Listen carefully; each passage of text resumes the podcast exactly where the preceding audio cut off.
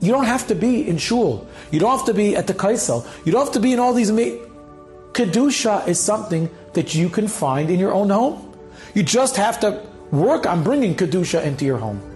And it's such a simple but true fact. When a couple bites their tongue and doesn't respond negatively to one another, that brings Kedusha into the home. When a family is sitting around the Shabbos table and somebody starts speaking Lashon Hara and somebody says, you know what, can we not speak Lashon Hara at the Shabbos table? That's Kedusha. It's Kedushas Hadibur, it's also Kedusha Shabbos.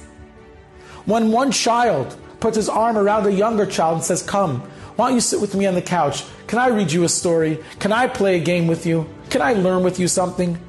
That's Kedusha.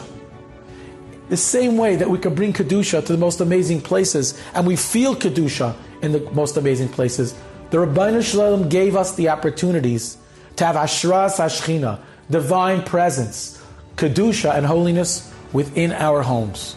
We just have to work on creating that environment. But more importantly, we need to think about Kedusha. We need to think how we could bring into our own homes a certain level of Kedusha, of holiness. We need to elevate ourselves above the simple norm. We need to get out of cruise control and we need to start taking the wheel and driving and steering ourselves towards Kedusha.